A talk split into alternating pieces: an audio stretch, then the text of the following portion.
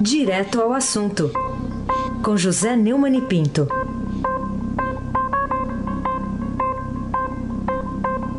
Neumani, bom dia. Bom dia, Raíssa Abac, o craque. Bom dia, Carolina Ercolim, tintim por tintim. Bom dia. Bom dia, Almirante Nelson de Jesus e o seu pedalinho. Bom dia, Juliano. Bom dia, Diego Henrique de Carvalho. Bom dia, Clã Bonfim, Manuel Alice Isadora. Bom dia. Melhor ouvinte da Rádio Eldorado, 107,3 FM. Aí se abaque, o craque. Vamos lá. Vamos falar de previsão do tempo, pode ser? Sim, senhor. Vamos lá. Porque o ex-presidente Fernando Henrique Cardoso considerou que a publicação das mensagens lá daquele aplicativo Telegram entre Sérgio Moro e Deltan Dallagnol pelo site The Intercept não passam de tempestade num copo d'água. E aí, o que você acha, Neumann? Eu acho que o Fernando Henrique está se considerando o próprio ombudsman do universo, né? Comenta tudo e todo mundo publica, né? A respeito desse assunto, ele mandou uma nota para o jornalista Thales Faria, dizendo isso que você falou, a Lava Jato não foi desmoralizada, ninguém foi inocentado, tudo não passa de uma tempestade no copo d'água, a menos que haja novos vazamentos mais comprometedores. Como escreveu o Celso Rocha Barros, que ele citou na Folha, né, não alteram os motivos para a condenação, apesar de revelarem comentários impróprios dados aos participantes. Né? Dentro dessa linha, nas redes sociais, depois ontem no noticiário de televisão foram reproduzidas as frases do coordenador da Lava Jato em Curitiba, né, da Força Tarefa, o Deltan Dallagnol, defendendo a operação. O procurador da República garantiu que a troca de mensagens entre o Ministério Público e o juiz é natural. O Almirante Nelson vai nos propiciar ouvir diretamente o Deltan Dallagnol. Por favor, Almirante. A Lava Jato, em Curitiba, sofreu um ataque gravíssimo por parte de um criminoso que invadiu telefones celulares, que sequestrou contas e aplicativos de trocas de mensagem, que se fez passar por jornalistas e procuradores, e o nosso receio é que a atividade criminosa dele avance agora para falsear e deturpar fatos nesse imenso ataque contra a Operação Lava Jato. É normal que procuradores e advogados conversem com o juiz, mesmo sem a presença da outra parte. O que se deve verificar é se nessas conversas existiu conluio ou quebra de imparcialidade. A imparcialidade na Lava Jato é confirmada por muitos fatos. Centenas de pedidos feitos pelo Ministério Público foram negados pela Justiça. 54 pessoas acusadas pelo Ministério Público foram absolvidas pelo ex-juiz federal Sérgio Moro. Nós recorremos centenas de vezes contra decisões judiciais, o que mostra não só que o juiz não acolheu o que o Ministério Público queria, mas mostra que o Ministério Público não se submeteu ao entendimento da Justiça. Some-se a tudo isso que todos os atos e decisões da Lava Jato são revisados por 3 instâncias independentes do Poder Judiciário por vários julgadores. Eu só aconselho tanto ao juiz Sérgio Moro e ao Deltan Dallagnol e aos outros procuradores da Lava Jato que parem de usar Telegram. Telegram, não há nenhum aplicativo que usa telefonia que seja seguro e confiável. O Telegram é o menos seguro e confiável de todos. Até o WhatsApp, que é uma farsa, é mais seguro, né? Mas há outros ainda mais seguros, como por exemplo o Wix. Então passem a usar uma coisa mais segura e, sobretudo, isso que ele explicou aí não resolve tudo. De qualquer maneira, nós já ouvimos aqui o editorial do Estadão, que começa muito a esclarecer, que começa exatamente dizendo que as conversas divulgadas pelo site do Intercept Brasil e de estelas recebidas de fontes anônimas se deram por meio do aplicativo de celular Telegram entre 2015 e 2018. São, portanto, mensagens de caráter privado e sua interceptação sem mandado judicial é criminosa, razão pela qual são inválidas como prova num eventual juízo e, em princípio, não podem ser aceitas como evidência de vício em decisões judiciais tomadas no âmbito da Lava Jato. Acho que o editorial resolve, inclusive, entrevistas que eu vi aí de juristas, inclusive agora recente, aí do Emanuel. A Carolina Ercolim, tintim por tintim. Bom, Neumani, a gente tem alguns contextos aí, porque muito se falou ontem sobre a possibilidade de Lula ter algum benefício a partir desse vazamento de informações e a dúvida sobre essa relação entre o Moro e o procurador Deltan Dallagnol. O que de fato dá para se dizer em relação a isso? Olha, eu não costumo citar muito o ministro Marco Aurélio, do STF, mas ele que é sempre pródigo em proclamar a culpa alheia ou a inocência de seus favoritos, limitou o prognóstico a um enigmático AV, que é uma versão da célebre sentença do ministro da Justiça no regime militar, Armando Falcão. O futuro a Deus pertence. O pretenso beneficiário do Wikileaks, do Piniquim, é o Lula, um turista no Código Penal. Ele é réu 7 vezes, empatou então com a seleção fracota do Tite, pela qual o Heisen e o Almirante Nelson torceram até ficar rouco, tanto gritar gol. Esmagando o mísero futebol hondurenho, levou 1 gol a menos ao ser comparado com o número da goleada de desembargadores e ministros que mantiveram sua prisão de farsa até o próximo julgamento do STF, que aliás já está marcado e do qual trataremos aqui. Raíssa Abac, o craque. Então, vamos entrar nisso aí, porque recentemente surgiu essa discussão da possível indicação de Sérgio Moro daqui a 1 ano e meio para uma vaga no Supremo Tribunal Federal, com a aposentadoria do decano da corte, o ministro Celso de Mello. E também o próprio procurador, né? Se projeta um futuro para ele, para o Deltan Dallagnol. Você acha que pode redundar em eventuais prejuízos para os dois, essa situação toda, para o Deltan e para o Sérgio Moro? Pelo que parece, o governo deu uma recuada em relação ao Sérgio Moro, que é o que lhe interessa. O Sérgio Moro é membro do governo, mas o vice Moro saiu em defesa dele, o vice Mourão saiu em defesa dele. E o próprio Moro se defendeu a desembarcar em Manaus, onde cumpriu a agenda. O almirante tem também uma sonora dele que nós podíamos ouvir. Eu não vi nada demais ali nas mensagens. O que eu ali é uma invasão criminosa de celulares de procuradores, né? Para mim isso é um fato bastante grave, ter havido essa invasão e essa divulgação. E quanto ao conteúdo, no que diz respeito à minha pessoa, eu vi ali, não vi nada demais. Não tem nenhuma orientação ali naquelas mensagens. Eu nem posso dizer que são autênticas, porque, veja, são coisas que aconteceram, se aconteceram há anos atrás. Eu não tenho mais essas mensagens, eu não guardo essas, não tenho registro disso. Então, veja, os juízes conversam com procuradores, os juízes conversam com advogados, os juízes conversam com policiais. Isso é algo normal. Eu sei que o editorial já tocou aqui antes, mas eu gostaria de citar, complementando aí o Sérgio Moro, o que disse o editorial, para que sirva de alerta para ele. Segundo o editorial do Estadão, muito a esclarecer, não foram poucas as vezes em que as suspeitas levantadas pela Lava Jato custaram cargo a ministro de Estado incapaz de se explicar. Se Sérgio Moro continuar a dizer que é normal, que evidentemente não é, sua permanência no governo vai se tornar insustentável. Fariam bem o ministro e os procuradores envolvidos no escândalo, o primeiro se renunciasse e os outros se afastassem da força-tarefa até que tudo se elucidasse. Eu sempre lembro aqui, Heisen, o precedente Argrives, chefe da Casa Civil e homem de confiança de Itamar Franco, melhor presidente do Brasil, pelo menos desde a Constituinte de 88, que retirou-se do seu cargo até ser esclarecida uma denúncia contra ele, e aí foi devolvido ao cargo. Todos deviam agir assim em todos os poderes da República. Carolina Ercolim, tintim por tintim. Neumani, hoje a coluna do Estadão, assinada aqui pelo Alberto Bombig, fala sobre líderes importantes do Congresso que avaliam que a divulgação de mensagens envolvendo Sérgio Moro pode abalar um dos principais pilares de sustentação do popular governo Bolsonaro.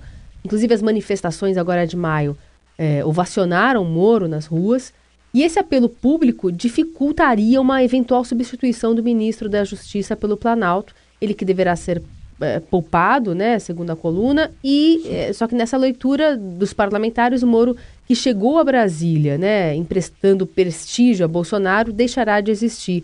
Ele não vai ter mais esse prestígio, na verdade ele vai acabar usando o prestígio do Bolsonaro para permanecer no cargo, além desse apoio popular. Que análise você faz, se você concorda ou não com essa premissa? Bom, Carolina, eu também li a coluna do meu amigo Bombig. Agora, eu acho o seguinte, que pelo que eu percebo na leitura dos comentários nas redes sociais, o apoio popular ao Moro continua, e ao Dallagnol e à Lava Jato, continua altíssima. O populacho, o aclamou desde 2016 até o domingo 26 de maio. Né?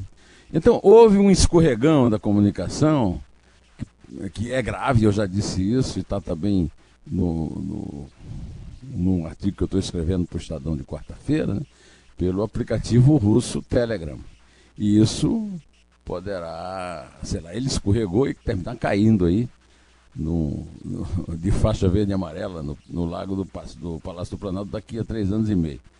O lance, talvez, do Intercept Brasil pode, citando o poeta Stefano Mallarmé, antecipar o acaso. Né? Ontem, Carolina, eu fiz um comentário no Jornal da Gazeta antecipando que pode ser... É muito difícil que, do ponto de vista jurídico, haja algum envolvimento dos dois, mas politicamente eles enfraquecem muito. E pode ser que acabe aquela, né, aquela posição superior em relação do Moro em relação ao governo, mas a política pode estar sendo a saída para escapar das chuvas de trovoadas que prometem cair sobre as cabeças de Moro e Dallagnol, como prevê a Eliane Cantanhede no Estadão de hoje. Quem sabe a saída pode ser a política. Raíssa Abac, o craque. Bom, você publicou um artigo hoje também no blog, né, chamando o ex-presidente Lula de sujeito oculto do grampo nessa história. Como é que é isso? Explica aí pra gente. Esses artigos que eu publico toda segunda-feira, no blog do Neumann e no portal do Estadão, eles têm, como todo texto de jornal, de blog, uma linha fina. Eu tomo a liberdade, da mesma forma que li duas frases do editorial do Estadão, ler a linha fina do meu artigo, né? O Lula, como você citou muito bem, o sujeito oculto do grampo.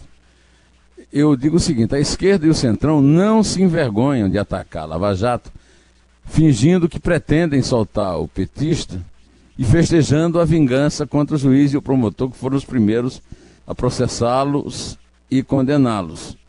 Lula é o pretexto. Isso aí já não é mais a linha fina, é o que eu digo aqui. Lula é o pretexto. Está todo mundo interessado mesmo em livrar a própria pele.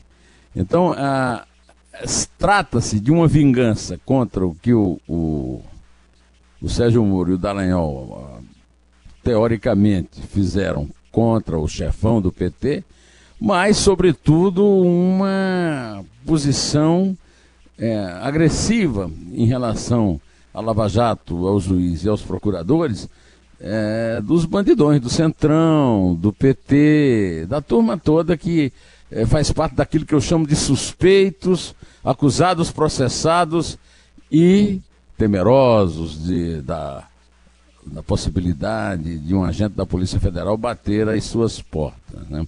Na verdade, o Lula é, digamos, o sujeito oculto, como eu digo no título do artigo.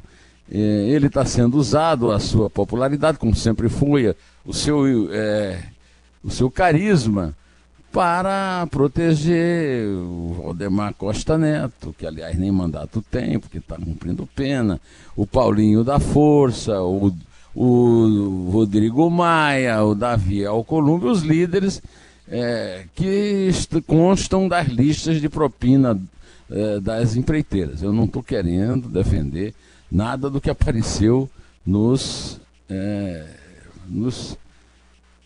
reproduções dos posts lá do Telegram. Eu estou apenas constatando a realidade dos fatos. Há muito tempo, hoje mesmo eu cheguei a ver nos jornais o reforço que está ganhando a discussão da lei do abuso da autoridade, que é uma lei que deve ser bastante respeitada, porque o cidadão merece realmente processar juiz que abuse da autoridade. Mas usar isso em cima desse fato é uma forma malandra de defender a própria pele. Lembrando apenas que, mais uma vez, eu lembro, o Lula não foi condenado apenas pelo Sérgio Moro. Ele já foi condenado pela segunda vez, na 13ª Vara de Curitiba, pela juíza Gabriela Hart, o que foi a sua substituta eventual. O substituto definitivo, que é o Luiz Fernando Monar, mandou a condenação, ou seja, concordou com ela, né? para o Tribunal Regional Federal da Segunda Instância, que pode julgá-la até o fim do ano, com certeza. Então tem muita culpa, né? Insistindo naquilo que o Fernando Henrique falou e que eu tenho falado aqui. Uma coisa é você discutir os métodos do juiz, do promotor, outras coisas é inocentar o Lula. O Lula está muito longe da presunção de inocência e ainda, a semana passada, o juiz Valisney de Oliveira, lá de Brasília,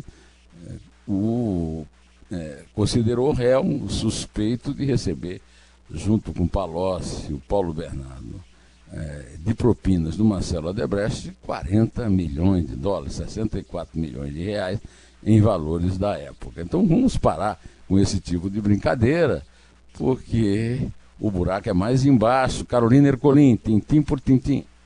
Bom, e quais as chances de a crise criada pelo jornal online The Intercept Brasil influenciar numa eventual decisão negativa a segunda turma do Supremo, né, com reunião marcada para o fim do mês, né, de junho, para julgar parcialidade do ex-juiz Sérgio Moro no julgamento do triplex do Guarujá, né, atribuído pelo Ministério Público ao ex-presidente Lula? A defesa do Lula já vem alegando a parcialidade do Sérgio Moro há muito tempo, baseada no fato de que o Sérgio Moro aceitou ser ministro da Justiça do Bolsonaro, adversário político do Lula na eleição, e aceitando que o candidato foi o mesmo Lula e não foi o Haddad ao usar esse recurso, né? Eu não me proponho a fazer nenhuma previsão do que a segunda turma do Supremo Tribunal Federal vai decidir.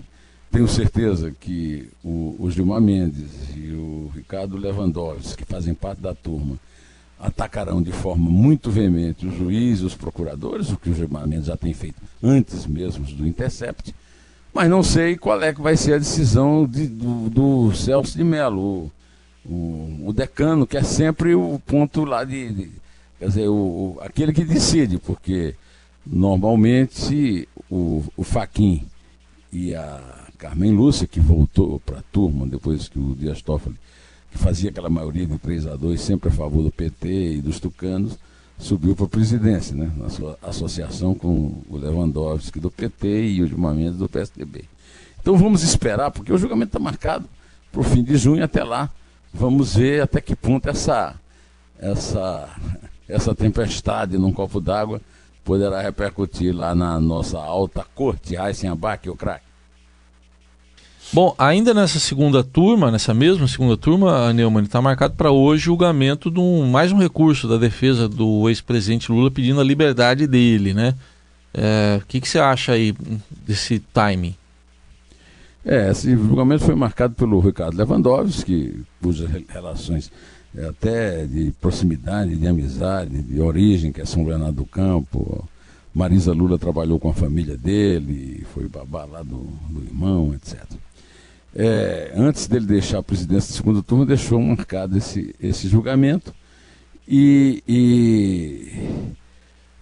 já o jornal Estadão está publicando que os integrantes do Supremo, ouvidos pela reportagem, acreditam que a sessão pode servir para ministros darem recados ao Sérgio Moro e à Operação Lava Jato, se aproveitando da publicação do conteúdo vazado de supostas mensagens trocadas por Moro e pelo coordenador da Lava Jato em Curitiba, o Deltan Dallagnol. Vai ser um espetáculo pirotécnico de muita retórica.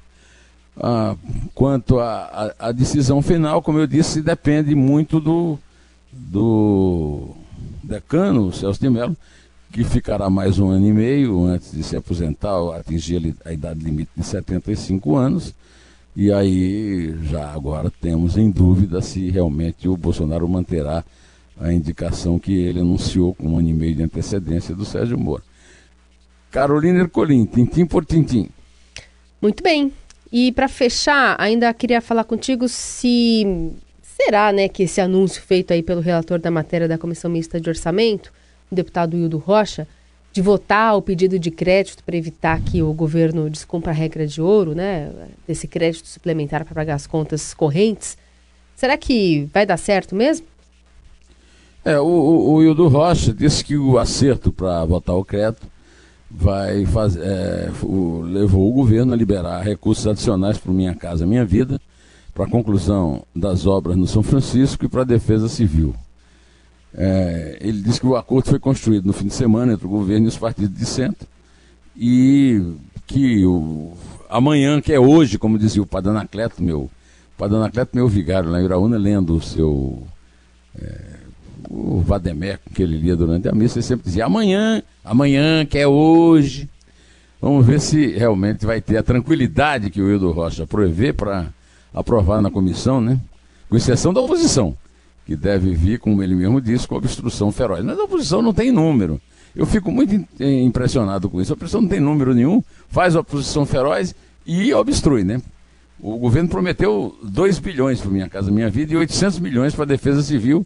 É um compromisso, o acordo é esse, vota agora o crédito da regra de outra e depois vem o outro projeto que mexe com o orçamento, o PLN, mas isso fica para depois e está na hora de Carolina contar aqui para a gente se despedir. É 3? É 2? É 1. Inté!